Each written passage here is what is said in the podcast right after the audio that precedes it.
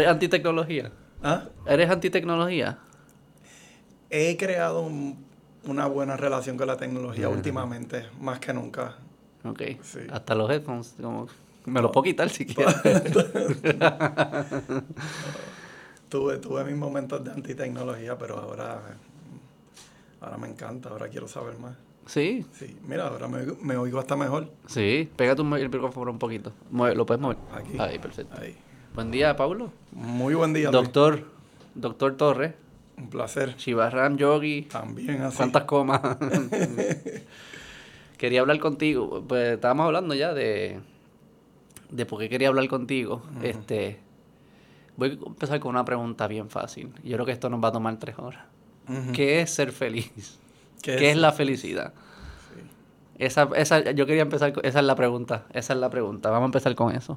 La felicidad es una, una, una sensación de, de estar bien con uno mismo y, y hacer bien a los demás. Eso es, para mí, entender una, lo que es felicidad. Ser... ser amoroso en lo más posible con los demás, ¿verdad? Y hasta cuando casi uno se crea que es imposible, dar un poquito más para, para por lo menos ser amable con los demás. Y esa es mi, mi, mi definición de, de felicidad. Es ser, ok, ser amable, ser, ser amable. amoroso. Uh-huh. ¿Y por qué? ¿Qué pasa cuando...? Yo, yo he escuchado otra definición, que es, que es por la línea de eh, expectativas cumplidas. Como que dicen, eh, eh, tiene que ver mucho también con, con las expectativas que uno mismo se pone.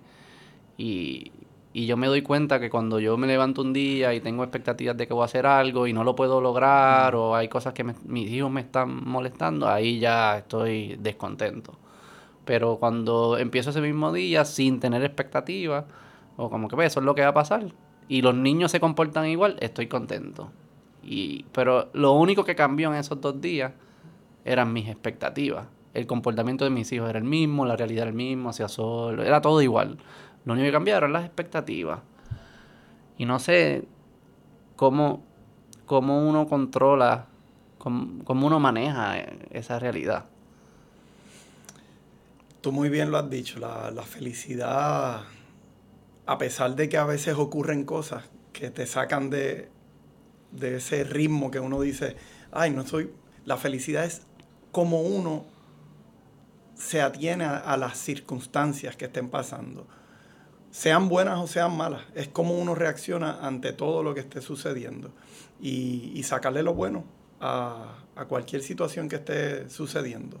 Aunque a veces uno sienta que tiene la, la nubecita encima de uno, y las cosas pueden estar, que uno dice, esto se está acabando el mundo. ¿Cómo uno puede decir, pues mira, a, a pesar de todo lo que está sucediendo, se está cayendo, no encuentro esto? ¿Por qué tengo que estar yo viviendo esto en este momento? Y uno dice, pues mira, por alguna razón será.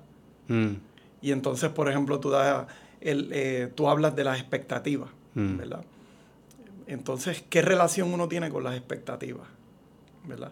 Eh, a veces las expectativas, si no salen las cosas como uno quiere que sepan, que, que salgan, que salgan, pues entonces uno se, se molesta. Y entonces eh, ahí, ¿cuáles son las herramientas? Primero la respiración. Mm. Respiración, aceptación, observación. ¿Observación de qué? Bueno, observar cómo nuestra propia mente reacciona ante las situaciones. Y a medida que vamos observando cómo nuestra mente actúa, vamos empezando a, ah, mira, la mente está molesta, la mente está deprimida. Mm. ¿Y por qué? Y entiendes también por, por qué sucede, te preguntas por qué sucede, cuál es el mecanismo, cuáles son las señales que está leyendo y por qué se pon- y te vas como que en esa en ese entendimiento de qué es lo que se está qué es lo que está pasando verdaderamente. Conectarnos con el ser interno, con lo que le llaman el ser supremo de nosotros mismos, mm. al poder observar esos patrones de la mente. Y entonces, al más conectarnos con el ser interno, con el ser supremo, más fácil es accesar la felicidad, porque entonces observan los patrones de la mente y entonces menos nos identificamos con esos patrones de la mente. ¿Cómo, cómo te explico eso? La, la teoría yógica dice, yoga es la cesación de las fluctuaciones mentales. La cesación de las fluctuaciones mentales. O sea, que paran o, la, o, se, o sea, cesan, o sea, que paran de, de, de existir las fluctuaciones o para de afect, ser esclavo de las fluctuaciones. A mi entender es más de ser esclavo de las fluctuaciones, porque siempre sí, surgen. Van a estar surgiendo, pero si uno deja que, le, le llaman la, la mente de mono, todo el tiempo la mente uh-huh. se agita, entonces si uno deja que la mente se vaya en, en sus patrones y te identificas con eso que la mente está pasando, pues sientes sufrimiento, pero si aprendes a observar lo que la mente está pasando, hay un momento de pausa, de que cesan. O sea que, ese peso. ¿Y tú crees que mucho entonces, mucho del sufrimiento no es, suf, no es, ¿cómo digo esto? Sin contradecirme. Mucho del sufrimiento no es necesariamente una amenaza, fi, no, no es necesariamente una amenaza, es el sentimiento de, de sufrir. O sea que eh, mucho del sufrimiento en verdad no, no debería causarnos sufrimiento. Pudiésemos hacer que no nos cause sufrimiento. Eso es la, lo que pienso. Porque si, si te alejas del impulso, si te alejas de esa, de, eso, de esa impulsividad y esas reacciones, pues entonces la misma situación no te va a causar sufrimiento. Pudiésemos tener una mejor relación cuando ocurra algo que, que uno sienta que hay un sufrimiento. Y entonces una mejor relación en vez de identificarnos con el sufrimiento, y es lo que le llaman quedarse pegado en el sufrimiento, sino, ok, ¿qué tengo que aprender de aquí? Porque, ok, el cuerpo está sufriendo, la mente está sufriendo, déjame observar desde, desde, desde ese ser interno, desde ese ser más, mm. en vez de identificarnos con... con Imagino que eso produce dos cosas, ¿no? no Uno, no te sientes... no te sientes tan miserable al momento, pero segundo, me imagino que también eres más capaz de resolverlo, ¿no? Correcto. Porque imagino que cuando, si te, te identificas mucho con el sufrimiento o dejas que te abrume, tu capacidad de resolver la situación es, es, es menor. Correcto. Y hay que pasar por el sufrimiento. La, hay que pasarlo. Hay que, la, la vida, ti, ti, uno a veces tiene que tener sufrimiento, pero no identificarse con el sufrimiento. Y yo imagino que eso también es, es parte de, esa es la parte del cerebro, lo que le llaman, me dijiste los monos, o sea, que esa es parte del cerebro uh-huh. como animal le dicen, uh-huh. este, que es bien impulsivo y está reaccionando siempre Correcto. De forma impulsiva. Que yo pudiese, quizá en algún momento de nuestra historia evolutiva, tenía mucho sentido estar reaccionando así todo el tiempo, uh-huh. porque ahí sí había amenazas constantes. Pero en el mundo moderno, parece ser que no, que muchas de esas son... Lo que parece ser una amenaza no es tan grande como te lo, tú mismo te lo haces en tu cabeza y tú estás sufriendo de más porque permitiste que, que entrara ese impulso. Exactamente. ¿Y cómo entonces eh, mencionaste respiración? Respiración, la meditación. ¿Qué es respiración? Porque todo el mundo que está vivo está respirando, ¿no? ¿Qué, qué, qué es lo que, yo, sé, yo sé lo que... Pero para explicarte, ¿no? Sí, seguro, porque cuando nacemos... inhalamos. Cuando se termina la vida, exhalamos. Cuando estamos haciendo cualquier cosa en la vida o sentimos... A veces no sale bien natural la respiración, sí. pero entonces uno puede... Un suspiro, lo que dicen. A veces uno puede entrenar los, eh, a la capacidad de respirar. Y hay un, unas técnicas específicas que, que uno entrena para que los eso que le llaman los vientos... los patrones de, de respiración, si uno los entrena, pues un, en el subconsciente están más accesibles a poder utilizar la respiración cuando sea necesario. En un momento que uno aguanta la respiración y está a punto de explotar, pues uno tiene un poquito más de acceso para respirar más con calma.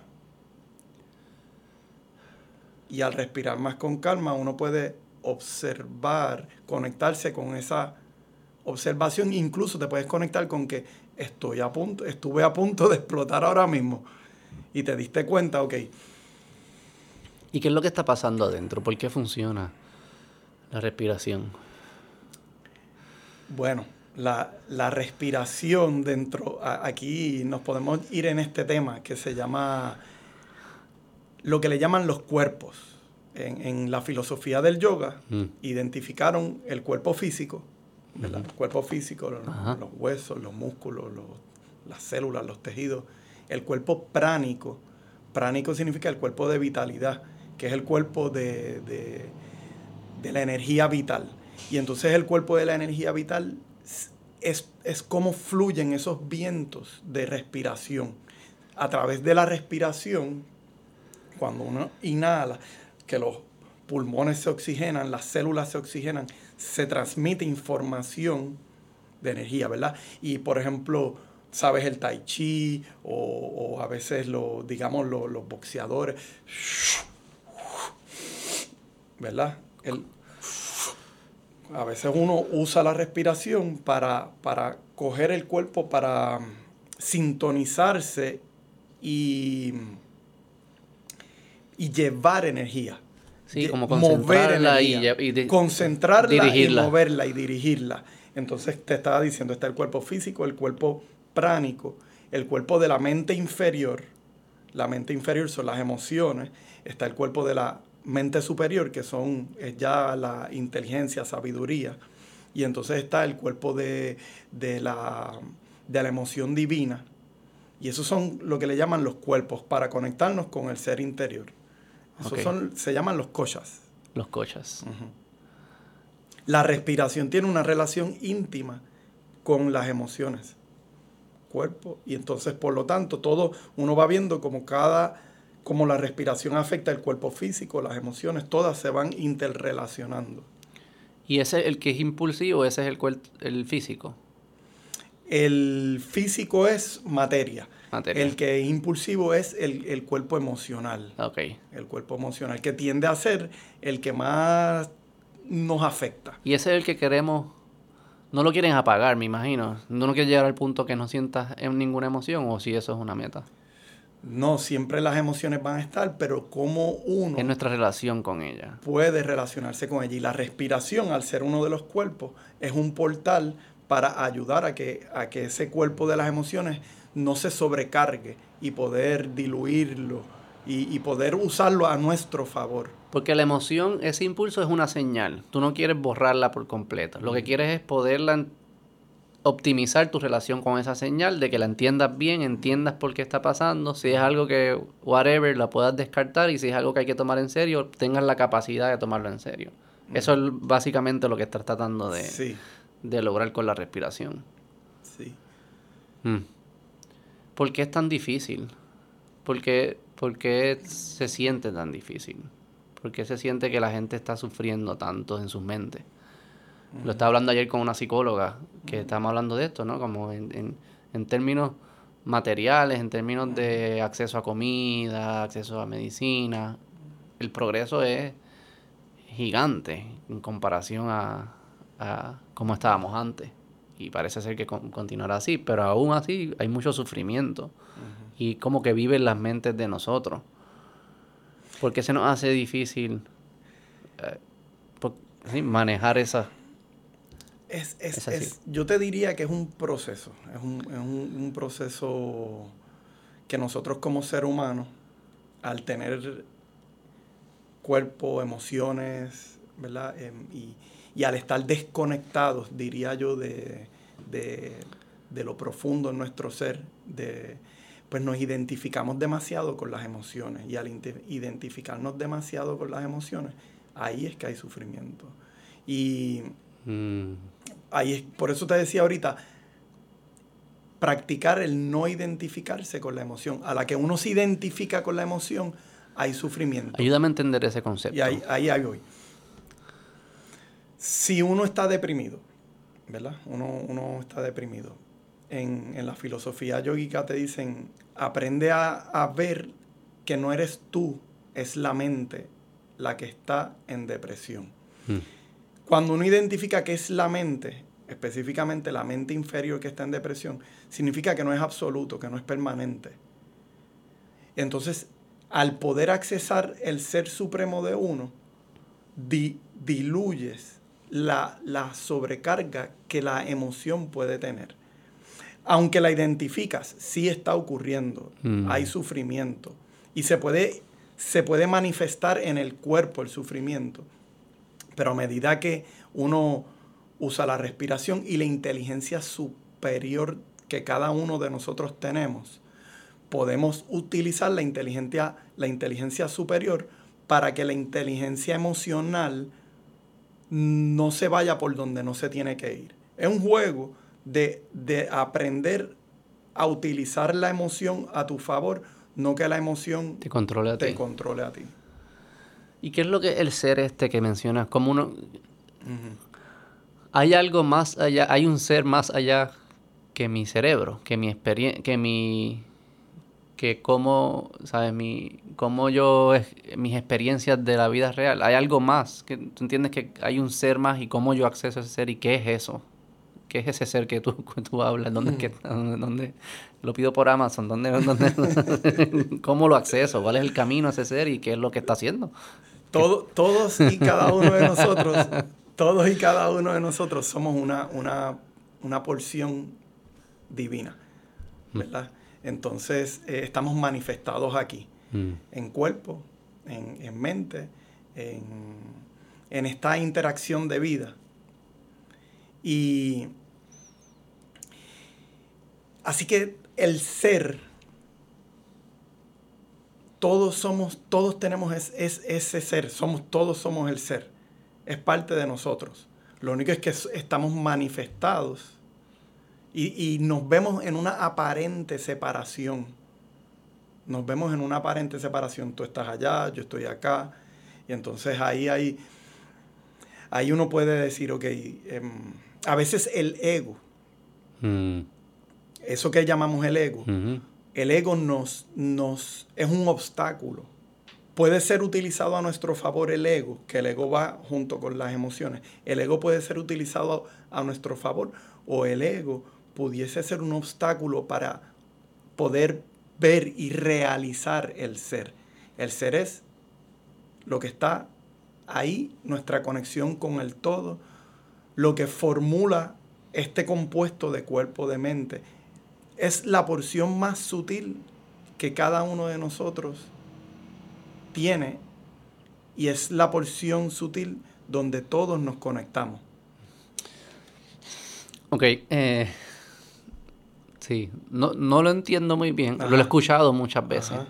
lo he escuchado, es bien común, en, ¿verdad? Cuando hablan filósofos, personas espirituales, hasta las religiones mismas, las que las más, más comunes, Ajá. la gente que ha hecho eh, viajes psicodélicos, Ajá. siempre hablan que pasa algo que se, que se, te das cuenta que se destruye el ego y que estamos todos conectados. Y hay una frase que a mí siempre me gustó, que creo que es una de las religiones, que decía, eh, hay que aprender a morir en vida para no morir cuando mueras. Uh-huh. Algo así, como que se muera tu ego para darte cuenta que en verdad no mueres, eres, porque eres parte de esta energía.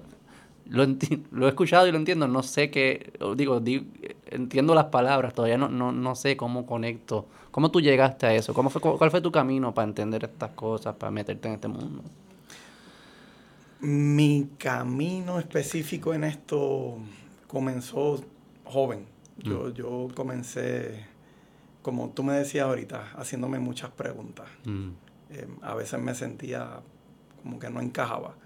Y empecé a hacerme preguntas de, de, de los porqués de la vida y, y por qué las mentes funcionaban como, como funcionaban, eh, de los demás y la mía incluso. Mm.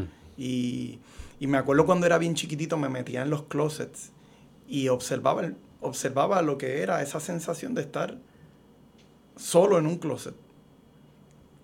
Por ahí empie- empiezo, me llegan unos libros de lo que le llaman la realización del ser. ¿Cómo que te llegan?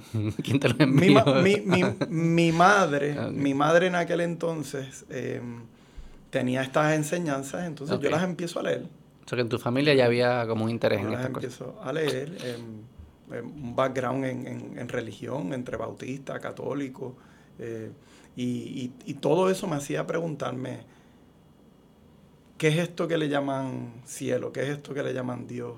Eh, ¿Por qué? ¿Qué es la bondad? ¿Cuál es el bien? ¿Cuál es el mal? Mm. Todas estas preguntas, poco mm. a poco, a mí como, como, como humano, como ser en esta vida, pues me, me empezaron a crear interrogantes y empecé a investigar, a leer. Y estas lecturas que primero observé de, de un yogi llamado Paramahansa Yogananda, me empiezan a hablar de lo que es el ser. Mm. Y, y me hacía mucho sentido.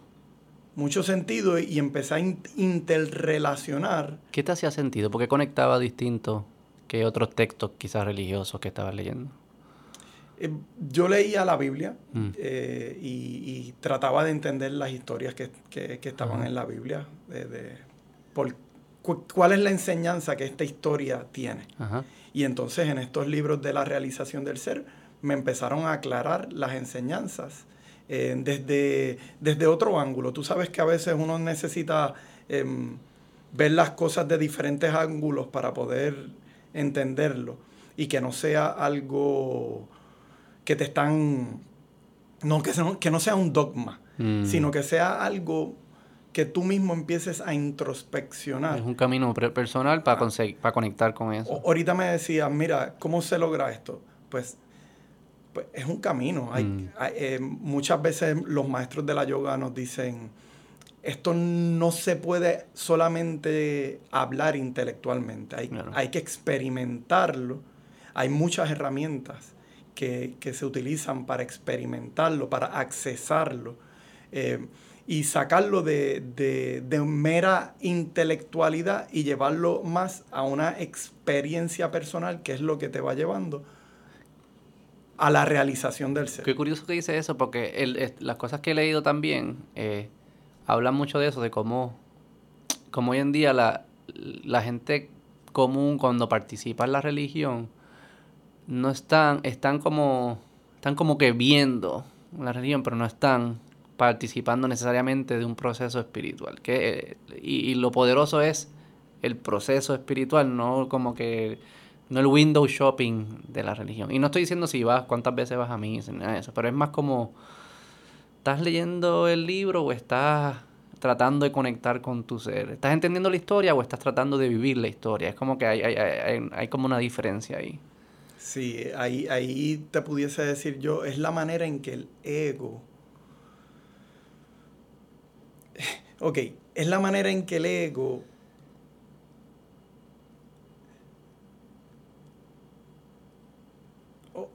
Repíteme la pregunta, que me, que me perdí un no, momentito. No, no, es que sí. mencionaste algo que me, mm. que, que me resonó con cosas que mm. he escuchado, de que lo importante, religión, espiritual, de todas estas cosas que sí. parecen ser que hay overlap entre todas ellas, sí, es sí.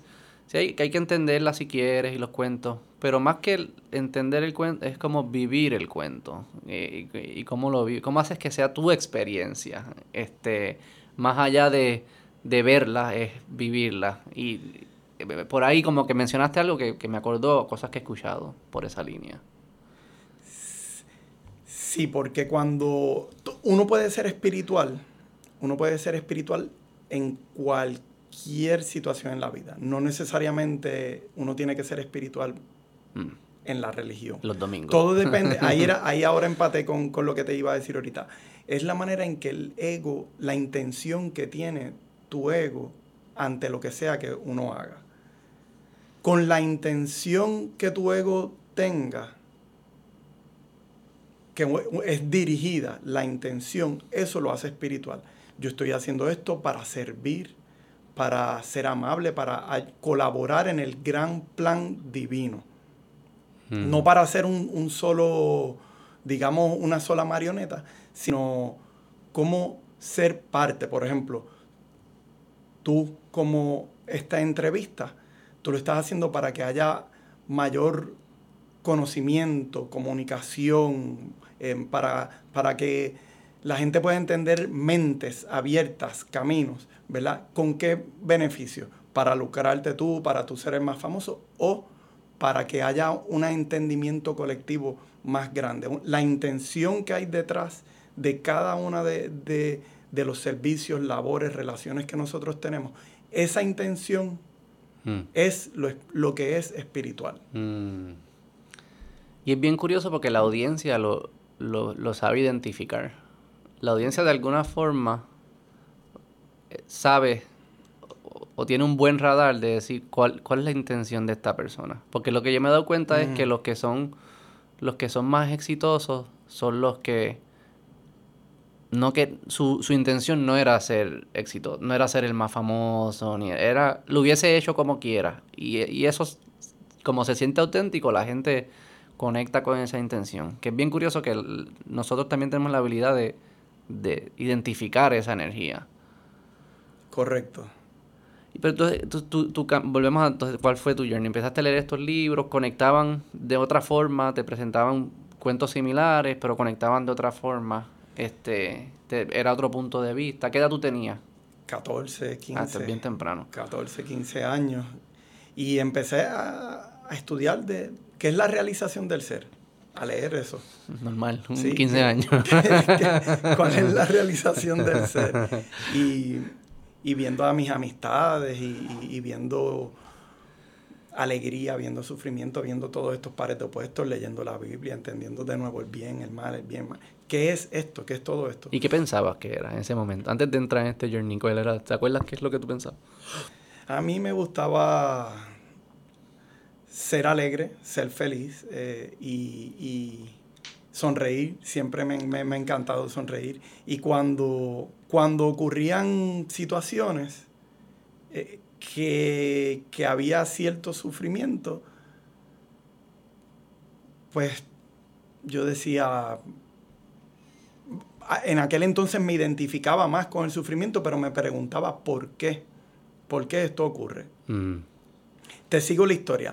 Cuando, cuando, como un joven normal aquí en Puerto Rico, me, me gocé toda la vida de, de, de high school. Mm. Eh, y, y fiestando y saliendo y haciendo de todo. Y, y ya a los veintiún años, a los veintiún años, me acuerdo un día que, que mi madre me dice, yo creo que es momento que, que empieces la práctica, no tan solo la lectura, la práctica de, del yoga.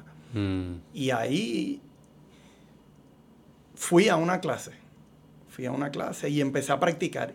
Y lo que la, la práctica de las posturas y la respiración hizo en este sistema, en este cuerpo, en este ser, y rápidamente yo pude identificar que había algo.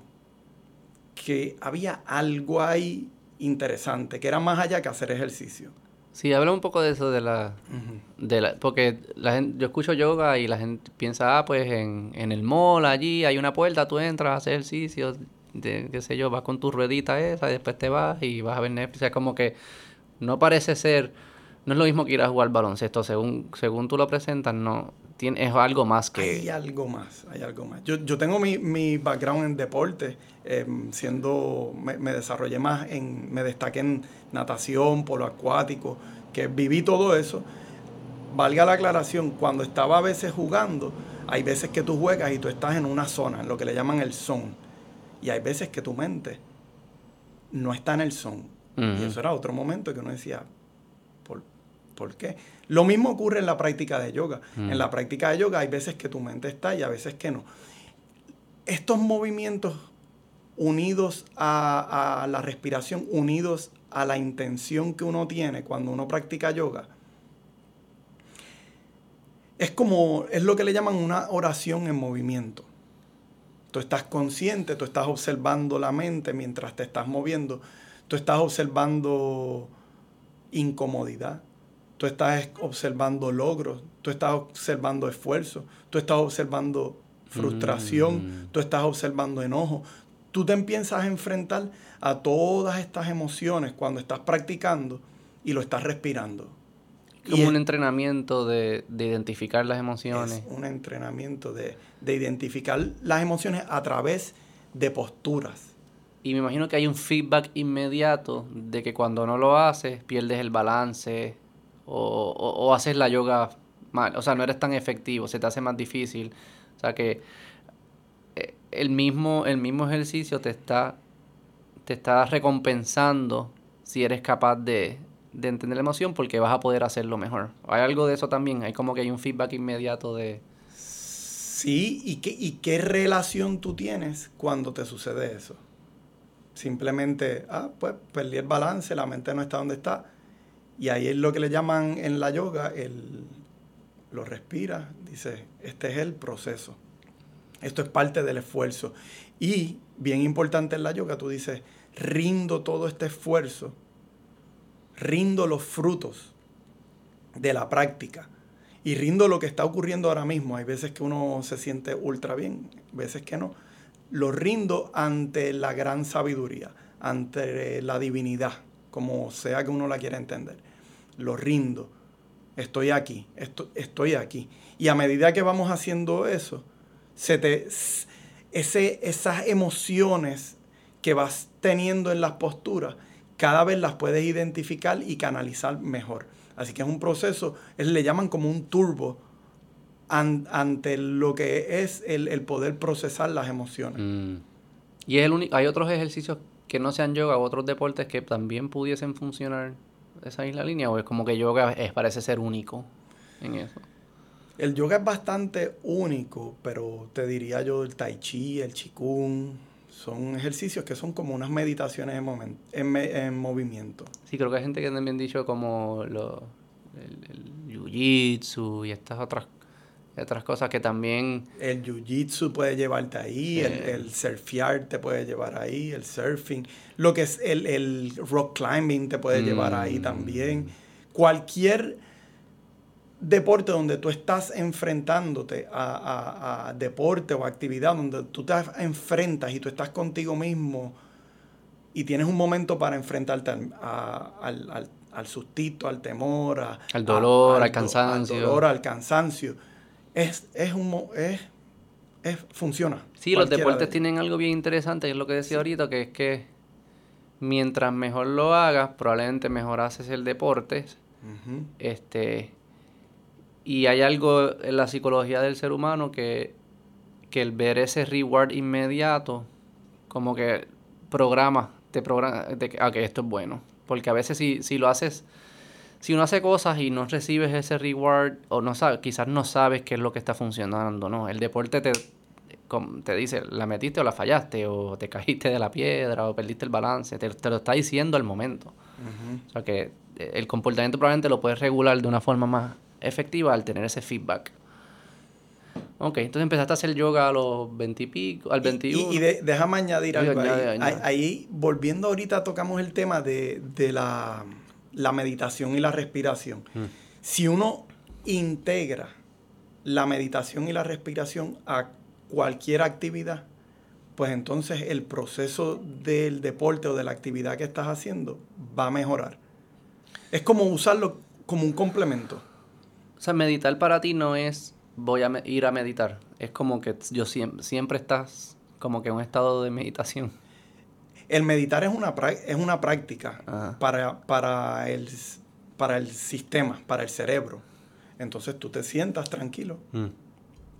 a observar la respiración. Y al tu... Es bien fucking difícil. Ajá.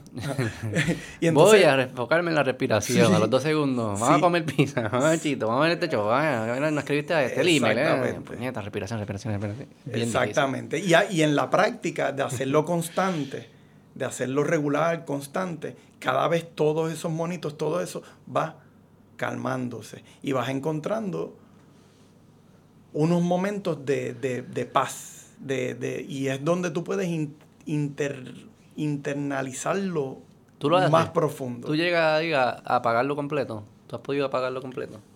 Ah, he tenido momentos en, en la vida donde, donde me he sentado tranquilo a, a respirar y el tiempo ha pasado. ¿Te acuerdas? En total fue, quieto. ¿Dónde fue eso? ¿Dónde, dónde, dónde fue? ¿Dónde? Lo he logrado hacer en, en, en mi apartamento, en, en, en mi casa, con ruidos y, y, ¿Y, cómo y todo. Se, ¿Y te acuerdas cómo se siente? Eh, más allá que, que, que yo poderte explicar cómo se siente, es... Todos di- decimos lo mismo. Es que hay que practicarlo y experimentarlo. Es simplemente tú estás en el presente y, y, y hay una tranquilidad. Es una tranquilidad de que estás ahí y ya. Y ya. Y al estar ahí, al, y al estar ahí y ya... Es un aburrido. Al estar ahí y ya, pero no es aburrido. No, no, no te creo. El proceso a veces puede ser aburrido y, y desesperante, pero cuando uno accesa ese, esa calma y la experimentas, mm. es, es un proceso que las, tus células lo, lo, lo, lo adquieren, se hace parte de ti. Y obviamente, pues hay que seguir practicando. Pero quizás es interesante que yo, mi instinto fue, ah, eso suena aburrido. Pero uh-huh. quizás ese uh-huh. es el problema. Porque ¿qué, no es, ¿qué es lo opuesto a aburrido? Es estar, en, estar entretenido. Entonces, si tú siempre estás buscando entretenerte, pues lo que estás es prendiendo. Siempre tiene que estar pasando algo. Y estás buscando. Y es casi como una droga, ¿no? Y entonces, uh-huh. me, esto me entretuvo, me cansé de esto. Necesito otro más, otro más, otro más. Y entonces, si tú depositas tu felicidad o tu, tu contentura, tu plenitud, lo que sea la palabra, en, en tu capacidad de siempre encontrar lo que te entretiene, es un rat race que nunca va a terminar, porque siempre vas a estar buscándolo y vas a estar insatisfecho y vas a tener que buscar otra cosa. Y siempre, en verdad uno siempre dice, ay, estoy triste, si tan solo, si tan solo pudiese tener un tiempo solo. Entonces llega el tiempo solo. Mm, todavía. Si tan solo pudiese comer esto. Entonces llega la comida. Si tan, y nunca llega. O sea, quizás es mi, mi, ese, ese instinto mío de que es aburrido, ese es el problema. Ahí que está el problema. Que estás depositando tu plenitud en poder encontrar entretenimiento. No en... No. Acepta lo que es y esto es lo que es. Sí, es un proceso bien interesante. La, esa insatisfacción y el estar buscando constantemente... Pero así es que vivimos noventa y nueve por ciento de nosotros. Sí, sí. Tú le preguntas a las personas y siempre tenés, eh, pensamos que somos capaces de decir por qué es que no estamos contentos. Pero una vez te dan lo que tú dijiste que querías, quizás te dura cinco minutos y vas a encontrar otra cosa. Y no es permanente. No es permanente. Y entonces uno está en esta con, constante búsqueda de la felicidad externa.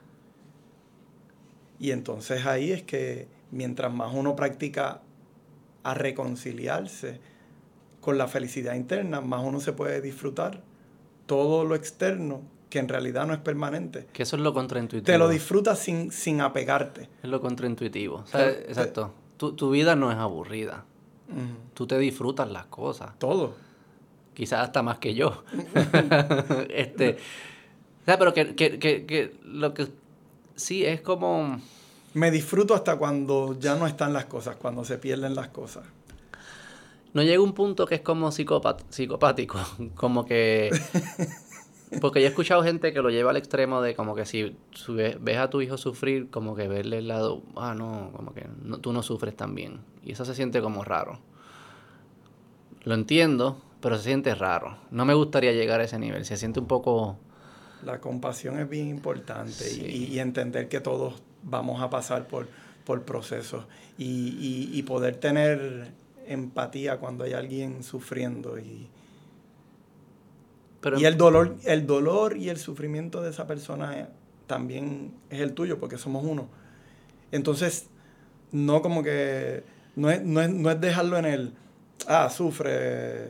Ajá. Sino sentirlo y apoyarlo a levantarse, porque todos somos una vela, todos nos apoyamos en diferentes momentos de la vida. Y mientras más trabajamos con nosotros mismos para la felicidad interior, más podemos ser una vela y apoyar el proceso de otros. Eso que es como recono- eh, esa distinción de reconocernos, reconocerlo y saber que es importante, no significa que tienes que dejar que te domine. Y tú puedes dejar, no permitir que te domine y a la misma vez reconocer que hay sufrimiento y hacer, tratar de hacer algo por, por, por eso. No, no es decir, ay, que se joda ya, pues, a todo el mundo le toca. No, no, no, mm. no. En la vida van a ocurrir cosas. Eh, mira todo lo que ha pasado aquí en Puerto Rico, ¿verdad? Mm. Eh, sí, de, sí. De, por años llevamos aquí entre, entre María, entre terremoto, terremoto pandemia. Entre pandemia, la quiebra. Es, es algo que está sucediéndonos aquí en Puerto Rico. Y mira ahora la, la, la, la, las guerras que están ocurriendo en otros lugares, ¿verdad? Eh, y dentro de tantas cosas maravillosas que tiene esta islita, hay esto, esto sucediendo. Pero dentro de todo, si cogemos como que, a suponer, el, un bowl de todo el sufrimiento que uh-huh. hay en, en el mundo, digamos Puerto Rico, por ser específico, uh-huh. hay... Hay, pudiésemos decir que hay un X por ciento, no sé el número, vamos a decir treinta por ciento, que es como legítimo en términos de es precariedad, es temas de salud, precariedad de comida o lo que fuese. Pero hay un, una gran parte que es lo mismo que estamos hablando, que es como una insatisfacción de tu vida. ¿No te pasa a veces que, por ejemplo, ves a alguien sufriendo y, y dices, si tuvieses como estas técnicas, esa misma situación no te produciría el sufrimiento que estás sintiendo hoy en día? Sí, y ahí también entonces viene el, el poder apoyar sin, hipo, sin dar demasiado. Porque entonces a veces uno apoya y se frustra porque el apoyo que uno está brindando no es suficiente. Y, y también entender que a veces tenemos que pasar por unas cosas, por un tiempo, y hay veces que uno tiene que dejar que las cosas sucedan, Sucedan. Y nuestra mejor ayuda es uno mismo, mejorarse, orar por los demás. La oración es, es una fuerza que uno emite. La oración es una fuerza que uno emite. Y entonces hay veces que uno dice, déjame orar, déjame visualizar, porque n- por más que tú estás tratando de apoyar, tú te das cuenta que ya no hay nada que logre mm. sacar a, a, a, esas, a ese ser o a esa persona de ahí. Tienes que permitir que vaya por el pro- un proceso similar al que uno fue. En términos, no similar en, en cómo se ve en forma, pero similar en... Hay altas, bajas, y es un proceso. No, no, aquí no hay servicarro. Esto es no sentirlo, no, no decir, ah, este... No es dejarlo ahí, es ser parte de lo que está ocurriendo, pero no dejarse llevar, que eso te chupe por completo, sino tú mantener tu propio centro, tu propia vela y prenderla constantemente. Mm. También hay un tema como... que estaba pensando... Es como... Es un, un circular reference peligroso de que lo que yo te escucho, yo voy a empezar a hacer estas cosas... Yo tengo, mira, yo tengo expectativas que si yo renuncio a mis expectativas me va a ir bien, pero tengo la expectativa, hay un, empiezo con una expectativa, lo que tengo que olvidarme de todo es, es como, no podemos tampoco entrar a esto pensando que es magia, ¿verdad? Como porque estás cometiendo el mismo error, estás, estás, te vas a frustrar, como tú dices, vas a decir, ah, esto no funciona, eh, lo hiciste una semana, esto no funciona. ¿Cómo uno se, cómo... Vamos a volver a tu historia, porque me interesa ver cómo sacamos paralelos de tu historia a, a lo que uno pudiese hacer. Uh-huh. Me mencionaste que hiciste la yoga, sentiste que fue algo distinto, como que te llamó la atención, y ahí... Al me... darme cuenta que los beneficios que estaba teniendo, y no tan solo darme cuenta, ahorita tú mencionaste, la gente se da cuenta. Mm. De momento mis amistades, y tú te ves como... Hay algo pa- pasando diferente. Y yo, ok. ¿Qué? ¿Qué? ¿Y se encojonaban? No, no, al revés. Era, era como que yo, me decían, yo te siento como, como más en paz, como más tranquilo. Y yo, yo, okay. Yo no les decía lo que estaba haciendo. Era algo que, que se emitía. Y yo, interesante. Decido profundizar en la yoga. Y me dediqué por muchos años a... a a estudio y a práctica personal. Estuve y dando, ofreciendo y compartiendo la práctica. Compartiendo la práctica. Es lo que le llaman un yogi, un yogi full time. Mm. Dando seis, siete, diez clases al día. Él, cuando no estaba dando las clases, estaba yo mismo haciendo prácticas personales, meditando. Eh, todas las diferentes técnicas. ¿Te obsesionaste ¿verdad? con esto? Hasta cierto punto me, me, me obsesioné con esto. Eh, me, y entonces... En, en el camino, ¿verdad? En, entendiendo y viendo cómo iba yo mi mente funcionando y, y todo alrededor iba, iba funcionando. El, el bien que, que, que, que me sentía que estaba haciendo a, a los demás, a la sociedad. Y, y pudiendo dando, darme cuenta cuando caía en, en, en, en algo que no era bien y, y poder decir, eso no estuvo bien, ¿sabes? Y, y cada vez poder ser mejor persona y todavía hoy en día seguir siendo mejor persona. Eh, pero digamos que había veces en la vida antes que, que uno hacía daño o te hacían daño y, y, y, y tú te quedabas pegado. Te quedabas pegado y la mente empezaba a pensar. Lo cargabas contigo. Que le haga, ojalá le pase tal cosa. Mm. O uno empieza a, a, a guardar rencor y, y entonces empezar a, el, a eliminar mentalmente el rencor y el odio. Y si viniese eso a la mente, tener la capacidad de uh, transformarlo y convertirlo en amor a través de la mente, a través del corazón. Cada vez que venía, no te digo que no venía. Claro.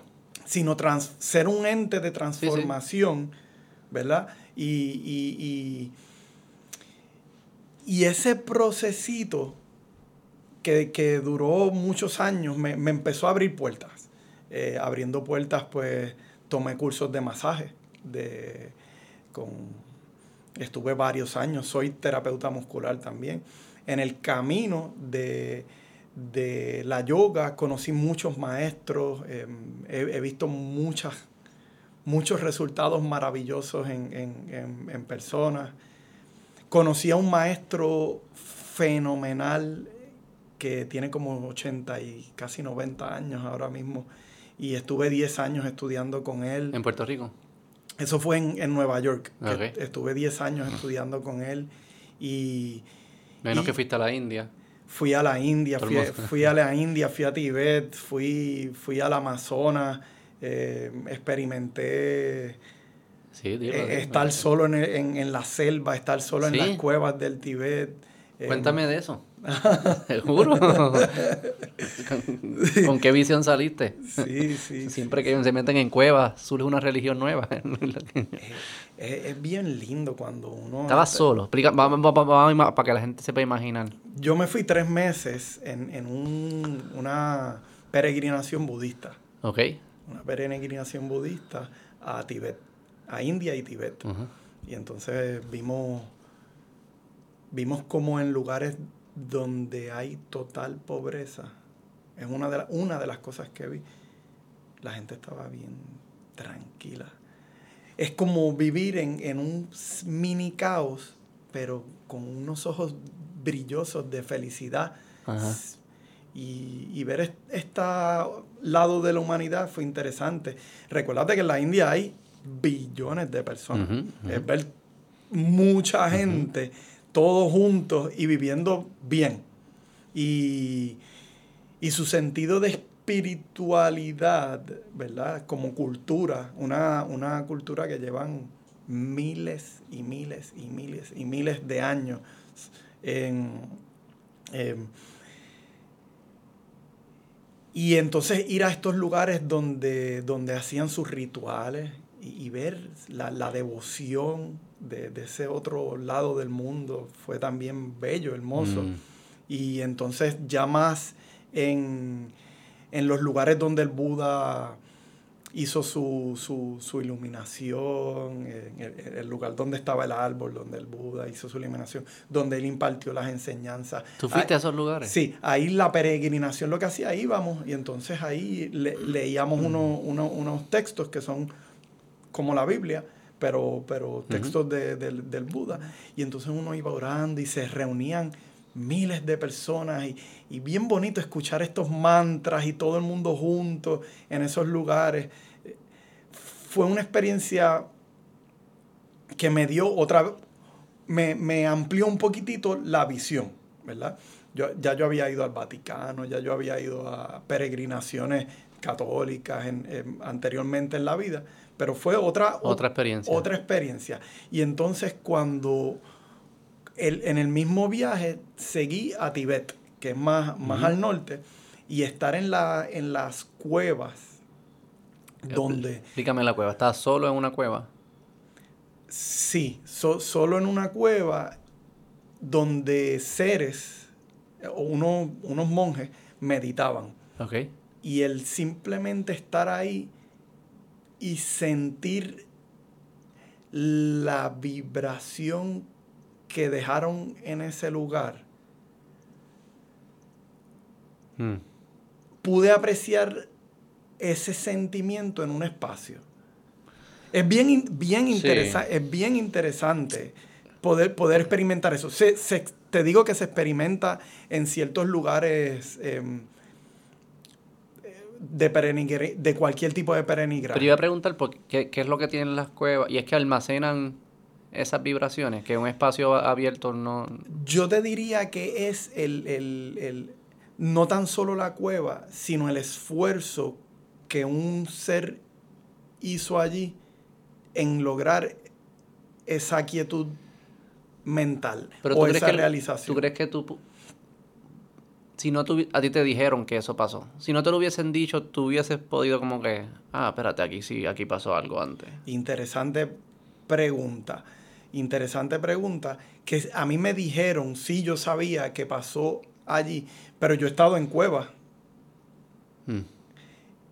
Aquí en Puerto Rico, por ejemplo, ¿verdad? Eh, y y, y tú, si, tú sí puedes accesar el estar en una cueva en silencio, estar en cuevas donde tú ves jeroglíficos. Mm. Y entonces, el palpar la diferencia quizás tiene que ver, como tú dices, que tu mente relaciona.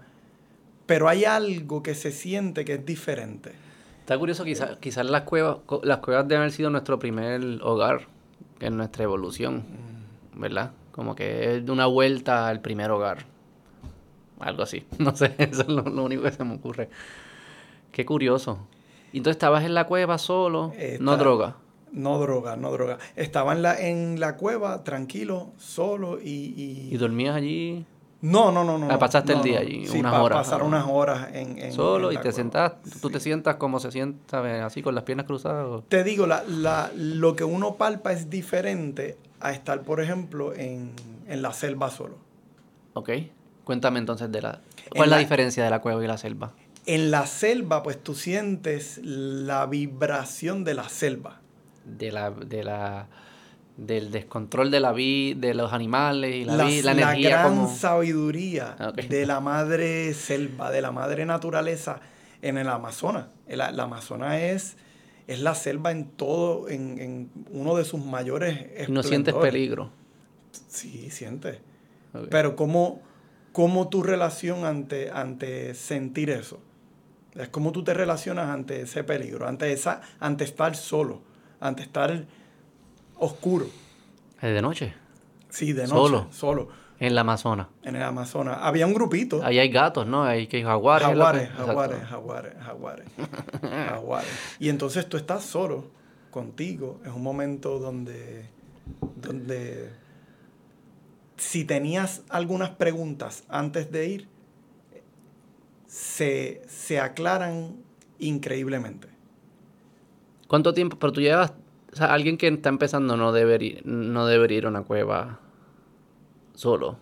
O sea, le pudiese sacar o se volvería como que... Eso, eso es como que ya Grandes Ligas. Estar en una cueva en el Amazonas suena como Grandes Ligas. Yo me desesperaría, yo creo. Muchas veces lo que nos dicen lo, lo, los maestros, personas que han experimentado peregrinaciones, es que uno debe poco a poco... Exacto.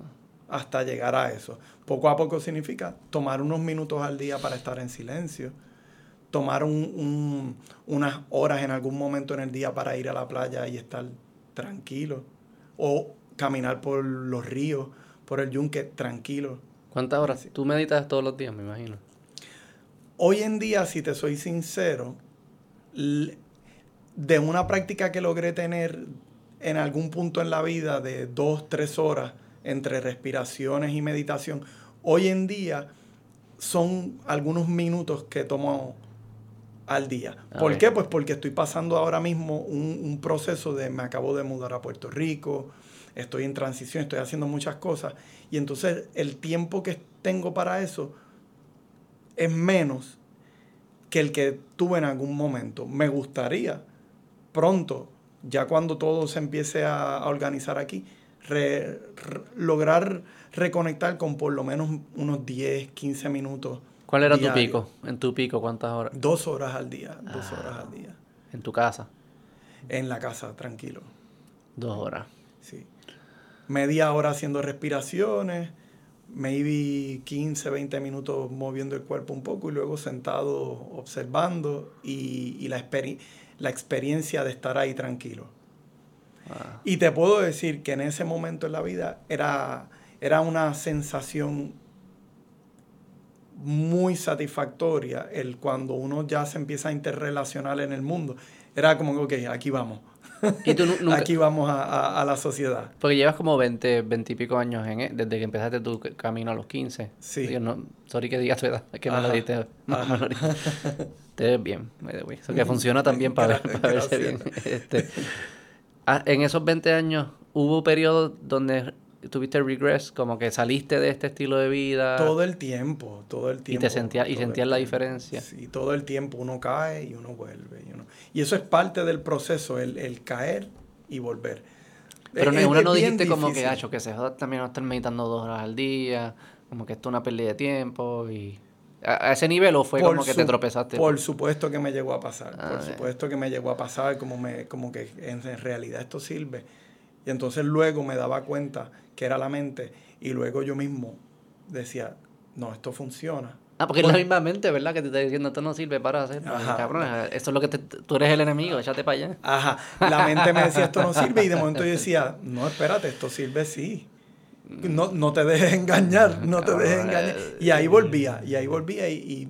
si esas son las emociones, como que quieren, espérate, yo soy el que domino aquí, que tú haces sacándome en medio. Tratar de mantener una disciplina que no es fácil, no es, no es fácil, Luis, no es, no es fácil.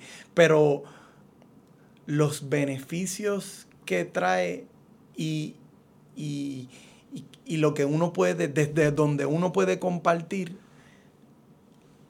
a eso yo le, yo le, yo le doy gracias. El poder compartir de manera diferente, el poder ser un... un un ser que no me deja, no me dejo llevar por las emociones tanto, mm. que no caigo tanto ahí. Y si caigo, poder recapacitar y hacer algo al respecto. Y, y no te dicen como que, ah, es que Pablo es bien frío, o es que Pablo nunca, como que no, no, le, import, no le importa nada, porque desde afuera se puede, eso es lo que puede parecer. Ah, no reacciona, es que no le importa. He tenido mis momentos de que yo mismo... Tienes que fakear que te importe. Sí. Para que no te juzguen. ¡Puneta! Y no es que no te importe. Es, no, el, yo sé, yo es, sé. Lo, es lo que le llaman ecuanimidad. Es una ecuanimidad, pero que tampoco llegue al punto de ser antipático. Y eso es un proceso personal de cómo tú trabajas estas disciplinas y te mantienes en la realidad del mundo.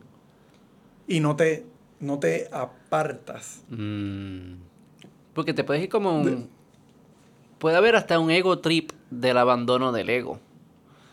¿Verdad? Como que, ah, yo tengo este superpoder, también. Estos son unos pussies que sufren porque la luz está roja, y yo estoy aquí relax en el tapón, también. A mí no me da estrés, mira qué morón el de al lado. También, puede, tam, serio, serio, ta, no. también puede haber un ego trip.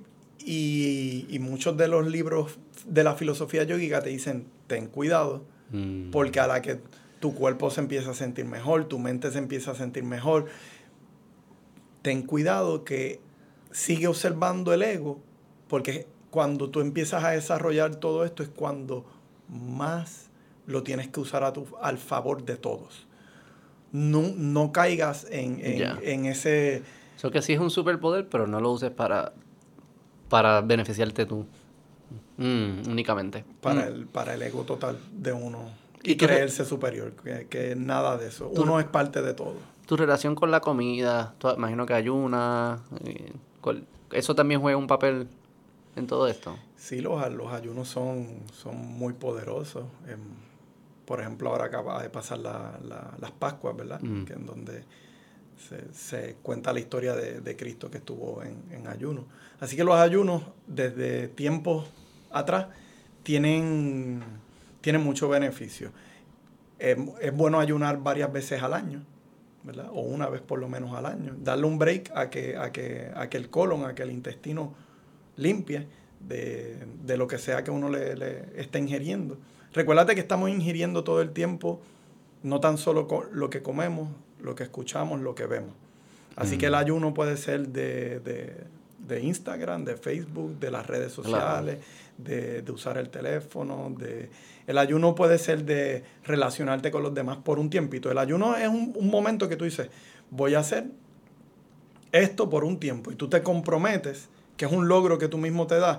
A, em, em, el ayuno debe empezar poco. Ok, voy a ayunar tantas horas.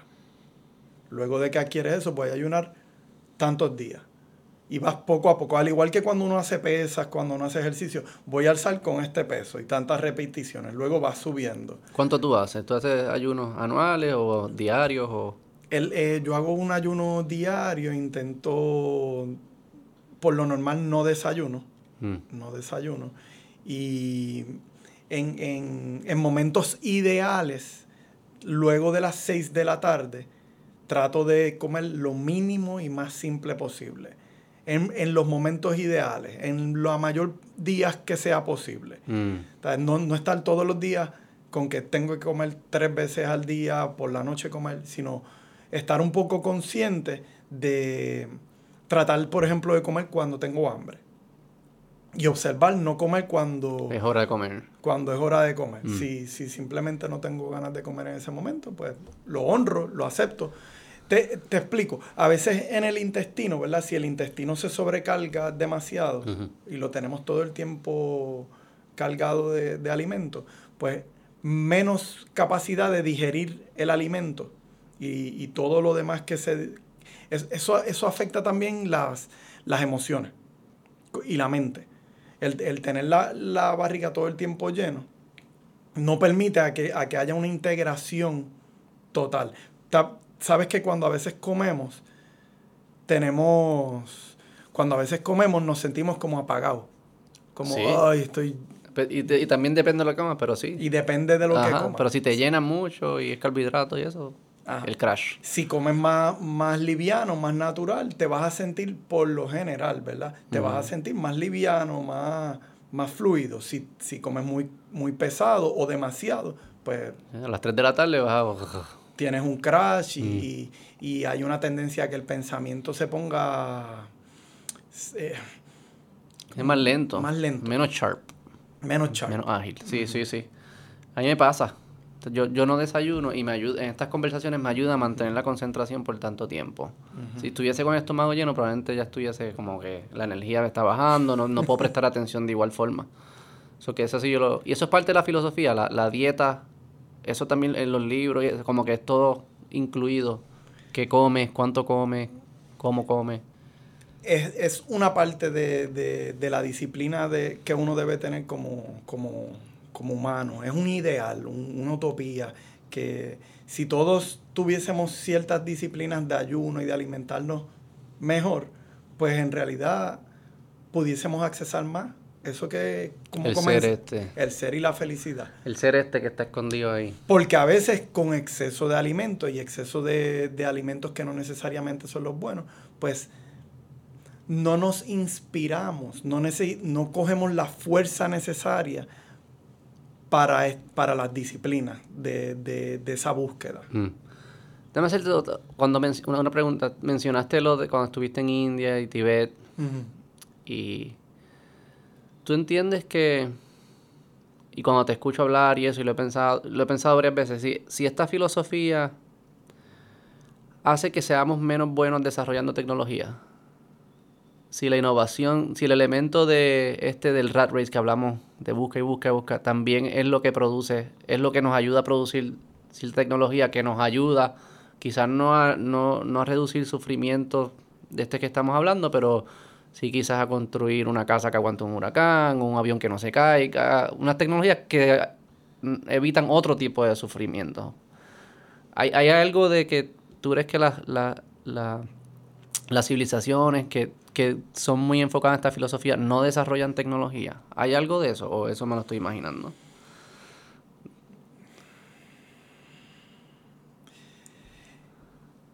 En realidad... A mi entender, debe haber un, un, un balance entre el, entre el progreso de la civilización y la tecnología. Uh-huh. Y mantener conexión con, con esta sabiduría uh-huh. ancestral. Debe haber un balance. Porque sí, construir un, un hogar y en contra de huracanes, eh, las placas solares. Claro. Eso es un adelanto para nosotros como humanidad. El tiempo que estemos aquí, ¿verdad? Uh-huh. en, en, en la humanidad. Y definitivamente, a mi entender, debe haber un balance. Debe haber un balance manteniendo ambas. Sí, lo que la yo danza de ambas, la danza de ambas. Lo que yo he aprendido del balance este, y quizás va a, a lo que, al hecho de que estamos todos atados, es que es bien difícil balancearlo en el individuo. Y casi siempre como lo conseguimos balancear es en, en un grupo de personas grandes.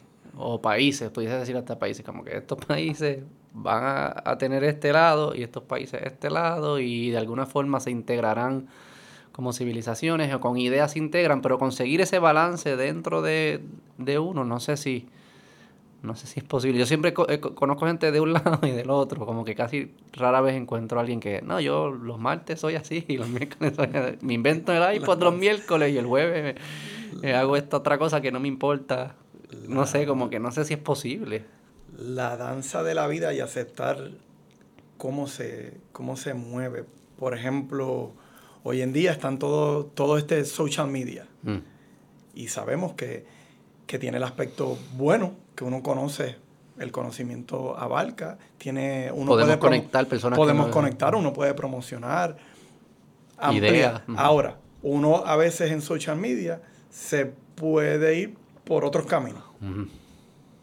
Y es poder, yo enti- a mi entender, identificar para qué tú vas a utilizar estas herramientas, esta manifestación que está ahora mismo ocurriendo. Uh-huh. Todos estos adelantos maravillosos de la tecnología es, es sorprendente. Estamos viviendo en el sí. futuro. El celular, yo cuando era chiquitito yo todavía llamaba de, de, del teléfono público y me encontraba con la gente... Mira, nos, enco- nos encontramos allí y punto. No había... Sí, no llegaba era, ni whatever. Y ahora mismo, pues, todo es tan, tan fácil, pero a la misma vez eh, vemos estos otros efectos de, de que a veces uno no tiene el celular y pierdes una parte de, de, de, de ti, ¿verdad? Sí, sí. Es un, hay, han hecho preguntas a jóvenes si prefieren que le corten una mano o perder el celular. Y dicen que le corten una mano. La mayoría. ¡Wow! Es así, a ese nivel. Y, y eso me recuerda unas palabras que, que, que mi gurú Dharma, el, el de Nueva York que te decía ahorita, él siempre decía, estate listo a no tener nada, a perderlo todo. Mm. Aunque tengas todo y lo goces todo, que cuando está, tenlo, gózatelo, agradécelo, pero te, estate listo mentalmente a no tener nada y a estar feliz ante no tener nada. Y solamente el pensamiento, mm. ese ya es un entrenamiento a que si fu, uno tiene un poco más de herramienta por la preparación de no apegarte a una ilusión. Sí, no, no, no ates tu, tu ser o tu bienestar o lo que sea a, est, a estas cosas, a, a esta, esta realidad a est, que es temporera.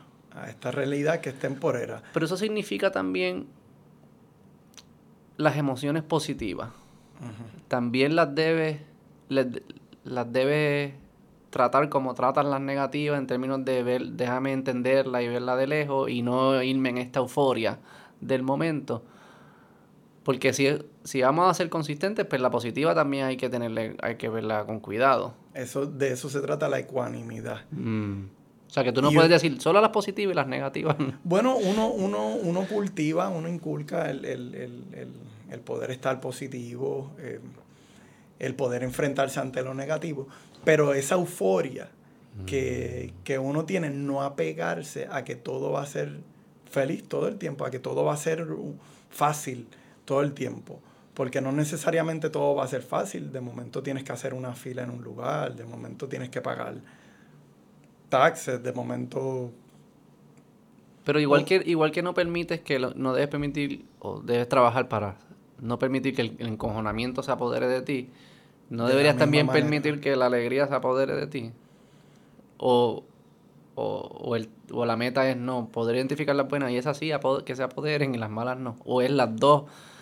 Porque si permites la buena, le estás abriendo la puerta a que te a que el cerebro encuentre un loophole y se meta con una buena para una mala o algo así. Es, es un estado de, de, de alegría interna más allá que de alegría externa.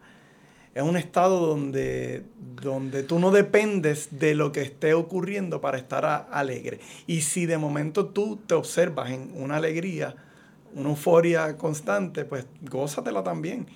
Y aprende lo que tengas que aprender de ahí. Pero, pero cuando esa alegría, euforia no esté, estate bien. O sea, que no estás bien por la alegría. Entonces, porque si cuando se va sigue estando alegre, pues no estabas bien por ella. Te la puedes disfrutar. Es una emoción. Eh, es una, una fluctuación. Hola, alegría. Gracias por venir. Eh, sí. Y esos momentos de alegría, ¿verdad? ¿Qué hizo clic en tu camino? ¿Qué fue lo que, ¿Cuáles fueron los momentos que fue como clic? O oh, ah, ajá, ajá. Porque esto, esto suena... Honestamente suena como un viaje. Y lo creo. Porque te, todas las personas que se creen en este cuento o saben que es cierto, sea cierto o no, viven en paz y son alegres, en control. Esta persona que me conectó con, que, que te conté, que me conectó contigo, es mi mentor en, en trabajos que hacíamos de negocio, y era alguien que siempre mantenía la calma, uh-huh. Era bien alegre, bien amable, estaba en, era paz. Como tú le preguntas, Juan Pablo, saludo, él salió también en el podcast, eh, sobre Juan Pablo, y te dice, ah, él es paz. Él significa, es como que paz y todo, todo se puede manejar, y, y es como que ese, ese control. Y esos seres... Pero ¿cuáles son los clics? Que, que, porque es un viaje. Es una combinación de, de, de experiencias. Uh-huh. Incluso personas así que uno conoce en el camino, uh-huh, y que inspiran a uno a, a, a ser así, a tener esas, uh-huh, cualidades, esas virtudes. A veces esos son clics. Personas que no necesariamente eh, practican la yoga, sino que ya lo, digamos, lo traen en el chip, ajá, ¿verdad? Ajá, sí, sí. Mucho, o han tenido sus procesos, claro. Han tenido sus procesos en la vida que los han ayudado a, o llevado a ser de esta manera. Así que hay muchos clics en el camino, esa, esa inspiración constante por, por ser mejor, por, por ser mejor ente en la, en la, en la sociedad. Yo diría que ese es un drive, que ese es el, el mayor clic que uno tiene, y, y la humildad de caer y volver a, a, a pararse y, y, a, y a estar ahí de nuevo, y, y a veces cuando te sientes que estás off totalmente, reconocer que estás off totalmente, y a veces eso puede ser un clic. Estoy off completamente, me descarrilé. Vamos a caer en, en esta nota. Vamos tiene? a caer en este viaje de nuevo, porque, porque el viaje ese y la nota es, es, lo, es un drive que me ayuda a, a conectarme con los demás, a conectarme con Dios. Y esa conexión con Dios y con los demás, que es lo mismo, es, es tan lindo cuando, cuando, cuando uno está ahí y verse que uno... se aparta un poco de eso. Es como... Mm. ¿Qué te descarrila a ti usualmente? Me imagino que hay como cosas... Tu némesis, tu kryptonite. Cosas que, que, que descarrilan, a, a, digamos, a veces relaciones de la, de la familia. A él también, en, que le pregunté. En, encontronazos que uno tiene con, con, con familia cercana usualmente. Y entender que, pues, obviamente, mientras más... La, hay ciertas relaciones en la vida que, un, que uno vino a, a resolver, a pasar estas relaciones.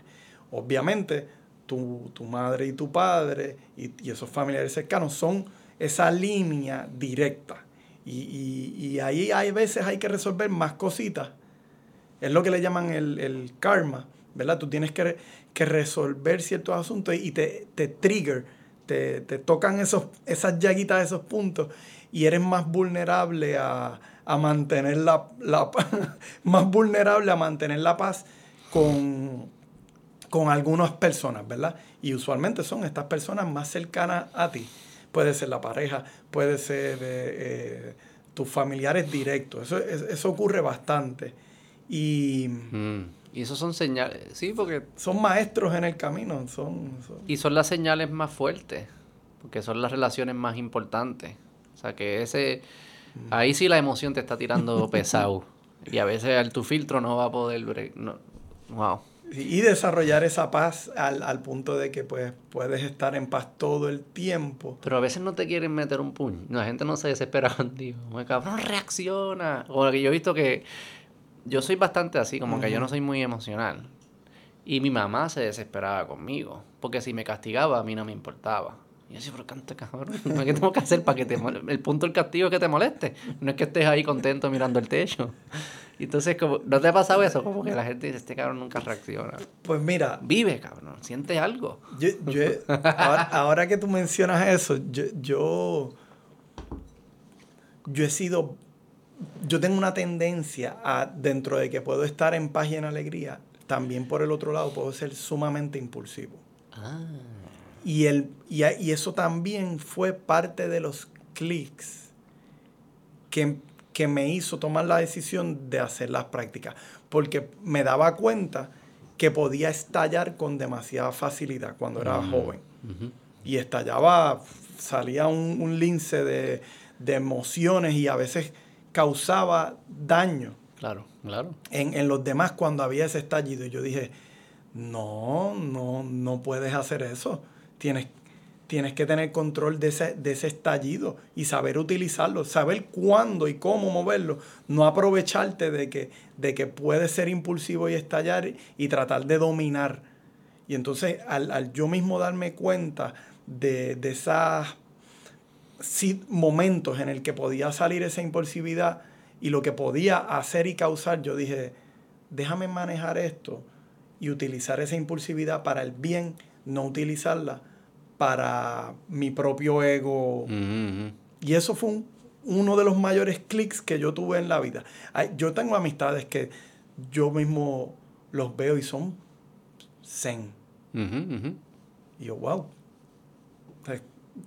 Yo necesito trabajar para pa llegar a eso. Yo ellos? necesito practicar y ellos están todo el tiempo en su, en su calma. Ahora, ahora, hay que estar atento que a veces ese tranquilidad y zen no sea que te estás guardando. Claro, y estallas después más y, fuerte. Y, y estallas... Y a veces recuérdate que gua, guardar emociones a veces se... se somatizan y entonces te, te pueden dar condiciones físicas de tanto guardar y no y explota saber también. Mover la energía. Eso me acuerda a Will, a Will Smith.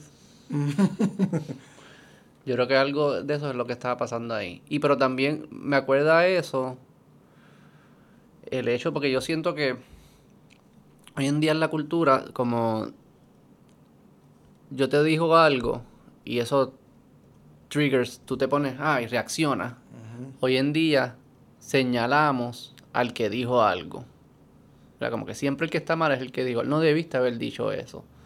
Pero nunca trabajamos como que, pero espérate, ¿por qué esa persona reaccionó así? Que en parte es lo que tú estabas diciendo en tu camino. Porque hay veces que tu, tu reacción impulsiva, esta palabra es, es subjetiva, pero quizás era justificada, en tu mente era justificada, pero quizás para personas, para terceros también pu- se pudiera argumentar que es justificada. Lo que yo siento que tú has dicho en toda esta conversación es, justificada o no, no es lo mejor para ti que vivas de esa forma.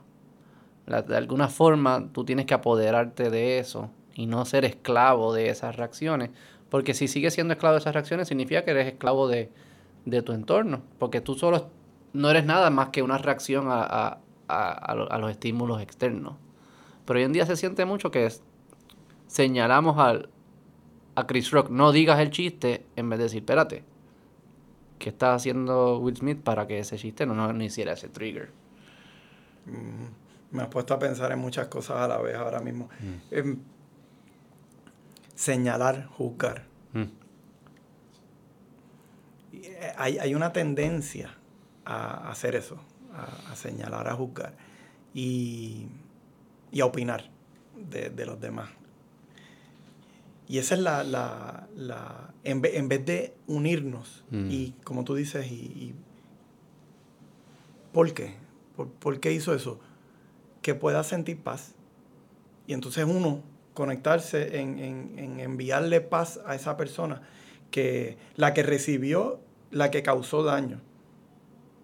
A ambos, tener la capacidad de amar hasta al propio enemigo de uno. Y no juzgarlo. No mandarle pensamientos negativos. Porque un gran, gran, gran poder que tenemos es nuestros pensamientos. Están los pensamientos y está la palabra. Y están las acciones, ¿verdad? Pero nosotros juzgamos a alguien que le está dando un bofetón.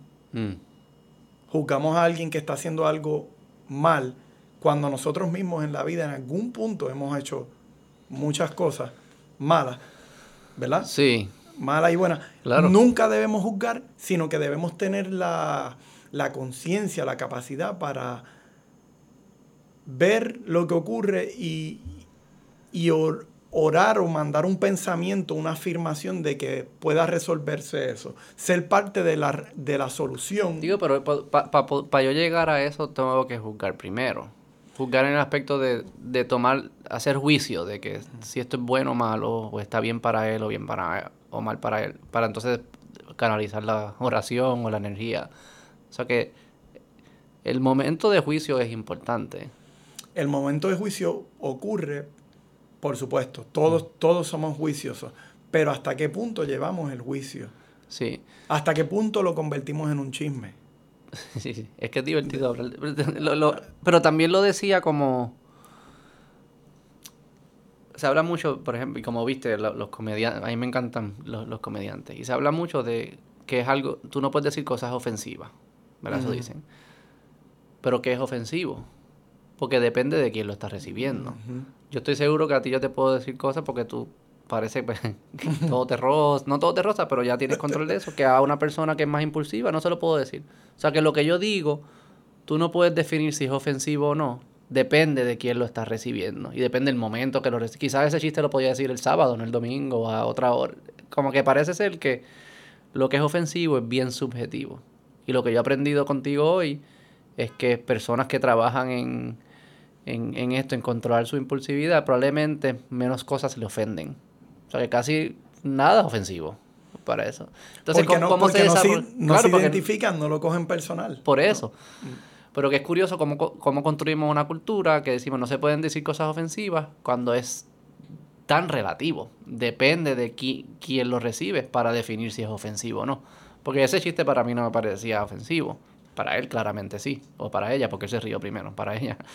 este lo que es me curio, ese es como que hay un dilema ahí que no sé cómo, cómo, cómo resolver, más allá de que estas técnicas de las que tú has hablado hoy, las tenemos que masificar de alguna forma, con cada cual con su proceso, donde todos seamos capaces de, de controlar nuestras reacciones, así los comediantes pueden decir cualquier chiste, esa es mi meta. No, pero ¿entiendes y lo que te digo? Que... Te, te entiendo y... Y a mí me encanta ver los comediantes y, y, y, y todo lo, lo, lo, lo sarcástico que dicen. Te lo puedes di- y, imagino que te lo puedes disfrutar más, sí, porque nada, me, te, impo- me, nada me, te ofende. Me, me río y como que diablo. Anda, anda, se anda, metió ahí, anda. se metió ahí.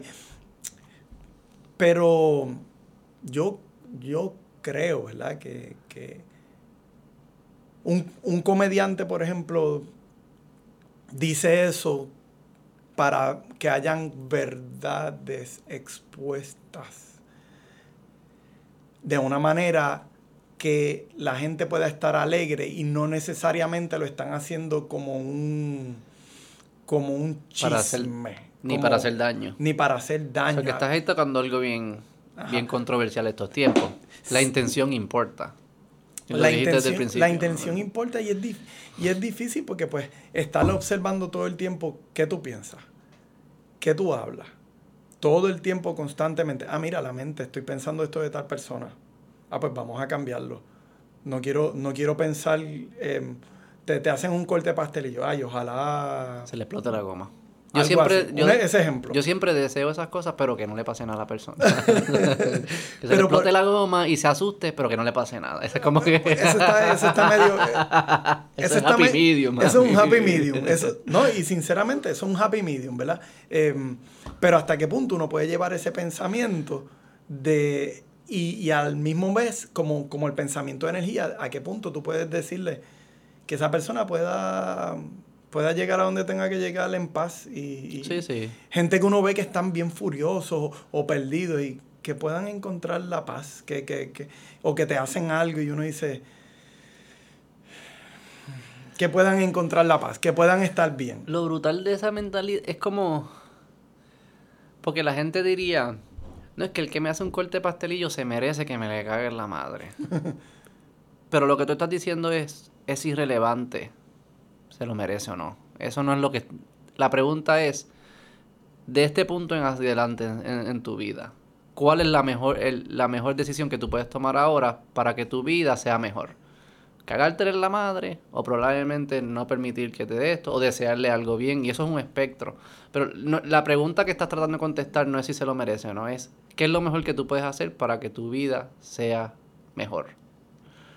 Y si esa es la pregunta siempre, pues las decisiones empiezan a cambiar. No sé si se lo merece o no. Ah, pero porque yo me voy a llevar esa energía negativa. Eso es peor para mí, pero vamos a darle una positiva y quizás por ahí sigue. Sí, porque lo que lo, al ser energía, es la energía circular. Lo que uno desea en algún punto a, a algo que no eres tú, eres tú mismo. Eso es lo que es el karma. Eso es lo que es el karma. Eh, el karma es, es eso es un, un aspecto del karma. Un aspecto del karma. Yo escuché esa que dicen karma is a bitch, pero yo escuché otra que decían karma is a mirror.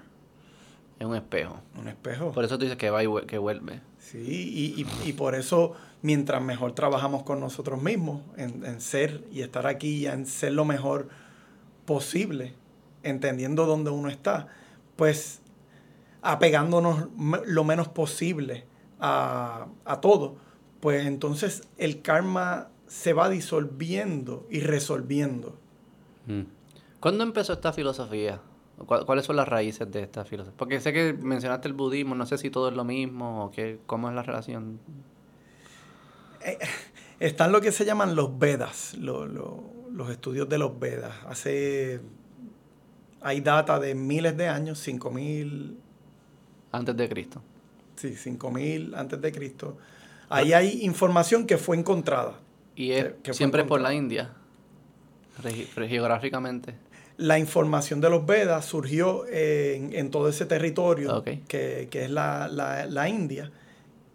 Ahí, ahí surge esta información. La historia es que se reunían de todas partes, todos estos diferentes filósofos y sabios se reunían a, a compartir lo que estaban interpretando en... en en la vida, en la naturaleza, los entendimientos, en la meditación.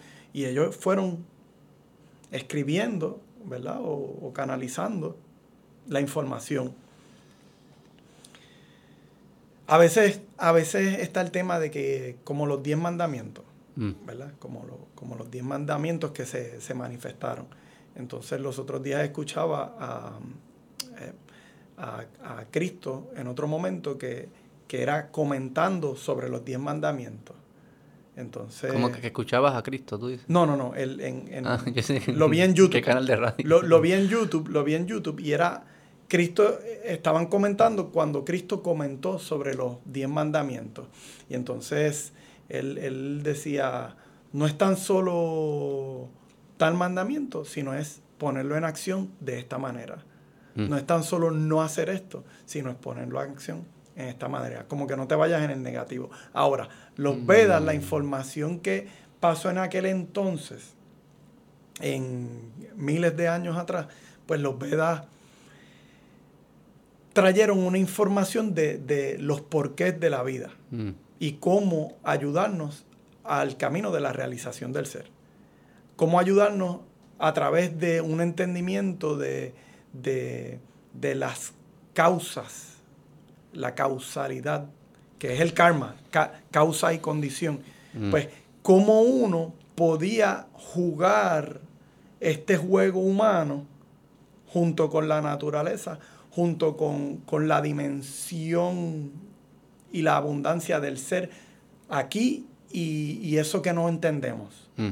Y eso que no entendemos. Y empezaron a, a datar toda esta información, todas estas diferentes disciplinas y técnicas que nos ayudarían en el camino. Okay. Surgen los Vedas. De los Vedas empiezan a haber muchas variantes. Okay. Muchas variantes que incluyen pues el budismo. Eh, se dice incluso que, que, que cuando el, el, el Maestro Jesús, el, ¿verdad?, tocó una parte de su vida en esa parte del mundo. ¿Ah, sí? Aprendió con, con, de esta información, mm. reconectó con esta información y, y, y muchas de las, de las palabras ¿Y que... ¿Y escribían, tú dices? ¿O era, era como está escrito, cuentos hablados? Hay unos textos, hay unos textos. Pero tan viejos. También. ¿Dónde escribían? ¿En paredes o en, en...? Hay textos llamados los Vedas. ¿En cuero? Los, los Vedas. No sé dónde, dónde escribían, pero hay unos textos llamados los Vedas. Y, hmm. y hay, hay, una, hay una lectura que se llama el Mahabharata. Y el Mahabharata es bien interesante porque es un libro de miles de años atrás. Suena como un restaurante. Ajá. Como un restaurante árabe. Barato. Una cosa, ajá, sí. Ajá.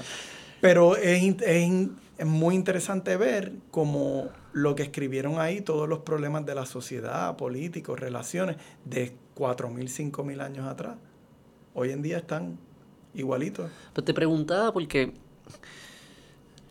estaba pensando en qué momento ser impulsivo es peor. Imagino que vivir en, en la selva, no el viaje que, que tú hiciste antes, uh-huh. vivir en la selva, en lugares donde hay mucha amenaza, como que ver un... Una, una culebra venenosa y tú, eh, como que no me da miedo. Como que eh, hay momentos que dejar que la emoción co- eh, guíe la acción probablemente es útil. En momentos que hay amenaza inmediata, hay una urgencia rápida, no, puedes, no trates de override. No empieces a pensar en tus pajas mentales, coge miedo y sal corriendo. Y, y en esos tiempos pues había más de lo que quizás hay hoy en día, eso que... No sé, como me pregunto, ¿cómo sobrevivieron esta gente si no, no le tenían miedo a, a cosas que hay que tenerle miedo?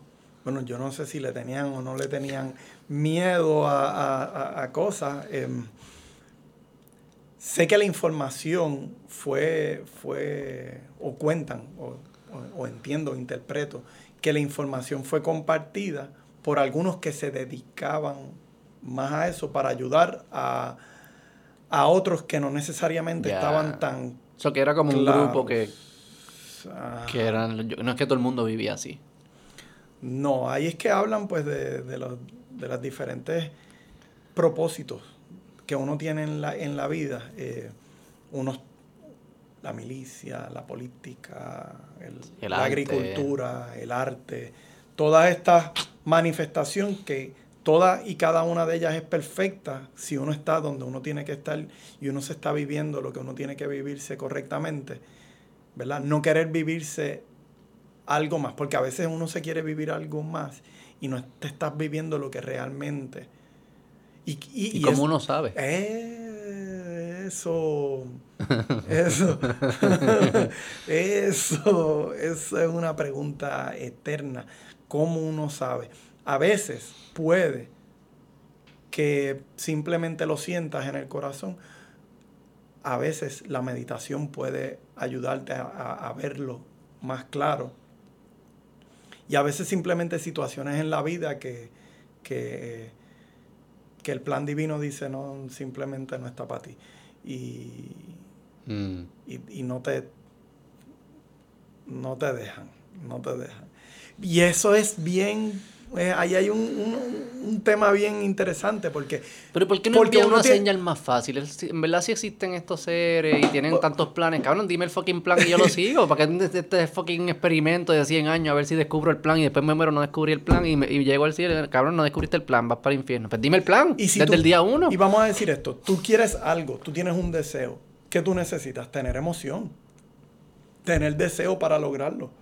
Tener logre- deseo y emoción para lograr una meta, ¿verdad? Y si tu deseo y tu emoción hacia esa meta van unidos a una intención correcta, consciente todo el tiempo, pues obviamente vas a estar más, más claro contigo mismo y con, y con el universo. Todo se te va a hacer más claro. Si ok, tengo esta emoción, tengo este drive hacia esta, hacia esta meta y, la inten- y, y estoy atado a la intención y pendiente a no desviarme, a no descarrilarme o a no nublarme en el camino.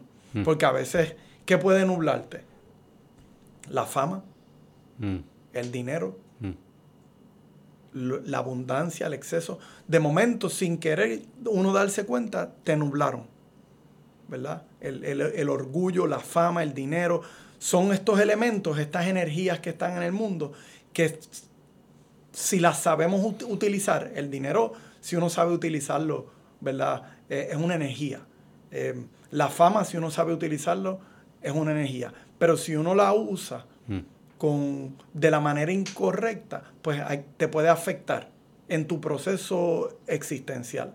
Pero todos son energías, ni buenas ni malas. No hay bien ni mal en ninguno de estas energías. Sí. Lo que no me queda claro es por qué no nos dicen el plan.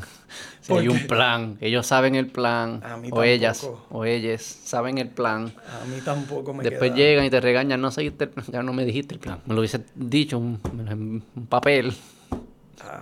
A, a mí tampoco. Y, y, y es simplemente ese es el proceso. Es la vida. Es la Encontrar vida. el plan. Para ir cerrando, ¿cómo conecta esto con... Ya que mencionaste lo de que eres quiropráctico, mencionaste lo de los masajes. Parece que hay como un vínculo ahí. ¿Cómo relaciona esto a, a esas prácticas o esas, a esos conocimientos? ¿Cómo está lo que llevamos hablando conecta con eso? Todas estas prácticas, ¿verdad? Son... Es lo que le llaman una medicina ancestral, una medicina holística, medicina alternativa, que f- son brindadas para... para optimizar nuestras capacidades, nuestra, desarrollar nuestras capacidades físicas y mentales con una buena intención, ¿verdad? La quiropráctica trabaja con el sistema nervioso, que el sistema nervioso pueda estar en, en, en el mejor estado posible para relacionarse con los órganos y con todo lo que res, la información que recibe y emite. Eh, el masaje ayuda también a que la estructura del cuerpo pueda estar... limpiar, purificar, eh, mejor circulación, estar en mejor estado de, de salud. Mm. Como es cuerpo-mente, todo va unido, ¿verdad? Y la yoga es un proceso de cuerpo, de mente, que todas estas herramientas, eh, toda esta medicina alternativa es, es de gran beneficio para mantenernos mejor, un, es, un, es un, una manera de mantenernos mejor en la vida, tanto con nosotros como ser, ser ma- de mayor provecho en la sociedad. Curioso que cuando tú dices mejor, lo, lo has hecho un par de veces, mm. hace una línea flat. Ajá. Y no hace así. Ajá. Mejor. Me estoy imaginando como la, es como la estabilidad. Mejor es como... la estabilidad, la ecuanimidad. Te ayudan a poder interpretar todo, ¿verdad? Y, y, e integrar todo de una manera ecuánime. Porque tú dices que como que si tratas de hacer esto, la vida es así. También cuando hablabas de las emociones hacías sí. más montañas rusas. Sí. Y tú dices, si te montas en la montaña rusa para aquí, te montas para acá, para abajo, para arriba. Si lo que buscas es más esto, pues es más... Es siempre recordarte de esa línea a pesar de todo lo que está ocurriendo, a pesar de, de todas esas subes y bajas. Siempre tener un ground, mm. mantenerte unido al ground y observar todo esto. Pero unido al ground, no dejarte llevar demasiado en, ningún, en ninguna de las oleadas. Y, y de nuevo te lo repito, estas herramientas, tanto la quiropráctica, el masaje, el yoga, son unas herramientas, unas vertientes de la medicina que, que ayudan, nos ayudan a nosotros como individuos a encontrar ese ground. ¿Cómo tú sabes si yo estoy de esa línea o no? ¿Cómo yo sé? En el sentido de la columna, ¿verdad? A uh-huh. veces uno observa. ¿Lo podemos hacer ahorita? A veces, sí, lo podemos hacer. A veces, a veces uno observa, ¿verdad? Eh, cómo está la, la persona. Eh, a veces uno puede ver el, el, el color de la piel, cómo tiene los ojos. ¿Qué tú ves en mí? Un ser hermoso. Un ser hermoso. Un ser hermoso. A veces uno puede observar en... en, en Gracias. La, personas que tienen todo el tiempo la, la mirada para abajo, ¿verdad? Mm. O que tienen la mirada perdida. Cosas bien sencillas. Uno puede observar también la, la, la manera en que la persona está hablando, respirando. Mm. Y entonces uno, como masajista o quiropráctico, pues uno palpa. Y uno siente temperaturas, uno siente... cambios que hay en el, el sistema nervioso emite energía. Y entonces uno puede sentir donde hay bloqueo, donde hay un potencial que no se está manifestando totalmente. Mm.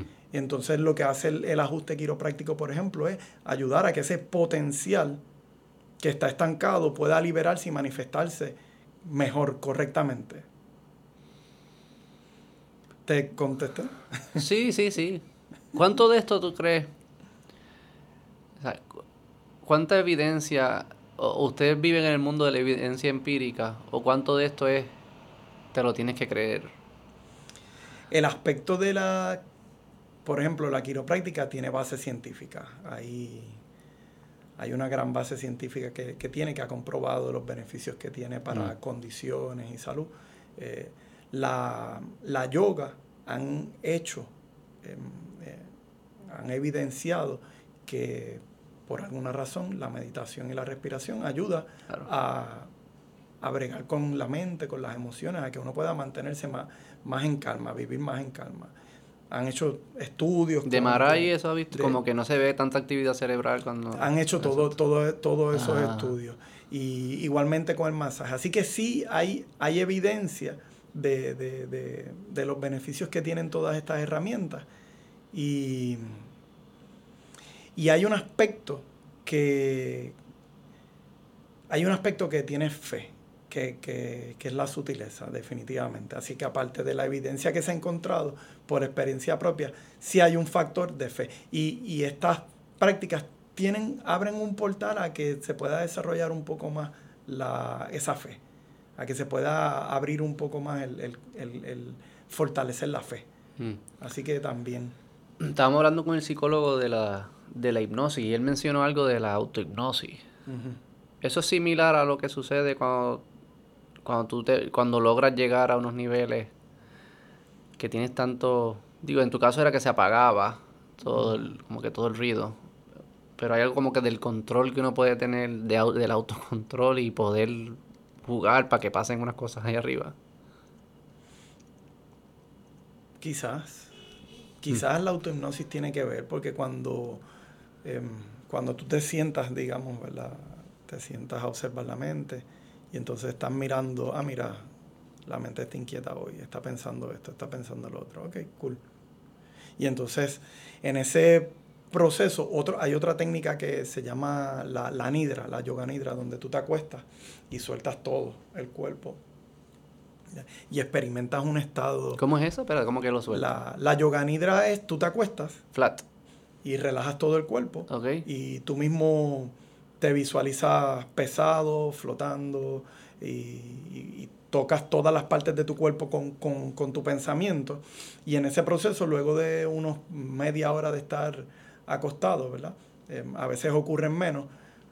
Tienes una experiencia entre que te puedes oír roncando, pero tu mente está oyendo que el cuerpo está en total descanso. Y entonces... Te ves durmiendo. Como, te, que... como que te ves durmiendo... Y, y el cuerpo entra en una total relajación. Mm. Y ahí hay mucha sanación en, en, en ese proceso de, de, de shut off, ¿verdad? Todo. Hay un, un momento de relajación que cuando tú sales te sientes con energía, te sientes relajado. Hay algo que limpió. Hay, hay una carga que limpió. Entonces, la autohipnosis...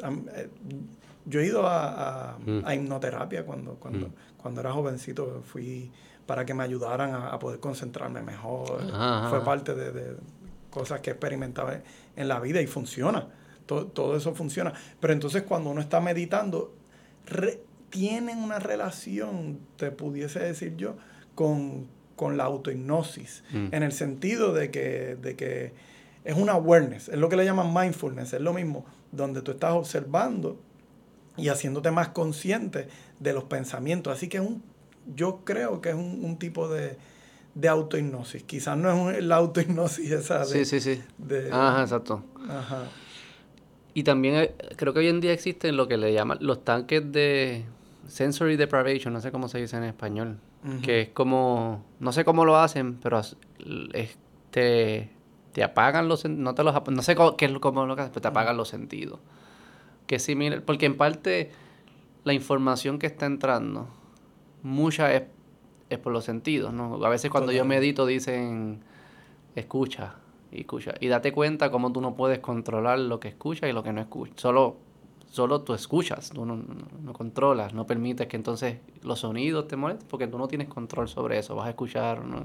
Y estos tanques creo que te bloquean los sentidos y te, te ayudan a darte cuenta de que tú eres más algo más que tus sentidos. No, no, ¿No, sabes, no, has escuchado? No he escuchado de eso, ¿no? Sens- Sensory Deprivation Tanks, creo que se llaman. Lo he escuchado. Nunca, nunca lo he hecho, pero interesante. Lo he escuchado. Bueno, vamos a dejarlo ahí. Yogi, me... la, la... Gracias, Luis. Es como bien loco porque te creo y no sé por qué. Mm. Pero no me tiene sentido, pero veo que es cierto. Y eso es lo que me sigue pasando con esta, con, con este mundo. Y yo medito y eso, es como que yo lo estoy tratando. Yoga no hago, pero quizás me aventuro. Pero es casi como algo me dice que sí, aunque no lo entienda. Y ahí, y ahí volvemos a lo que dijiste al principio. Hay veces que, que estamos muy intelectuales. Mm. Y entonces la información pasa de, de solamente de estudio e intelectualismo. Pero entonces hay, hay veces que un, uno lo experimenta y, y lo que se transmite es pues eso que le llaman la experiencia, que es más allá que las mismas palabras. Mm. Pues le meto. Te visito. Gracias, Yogi. Love you. Bye. Bien. Bye.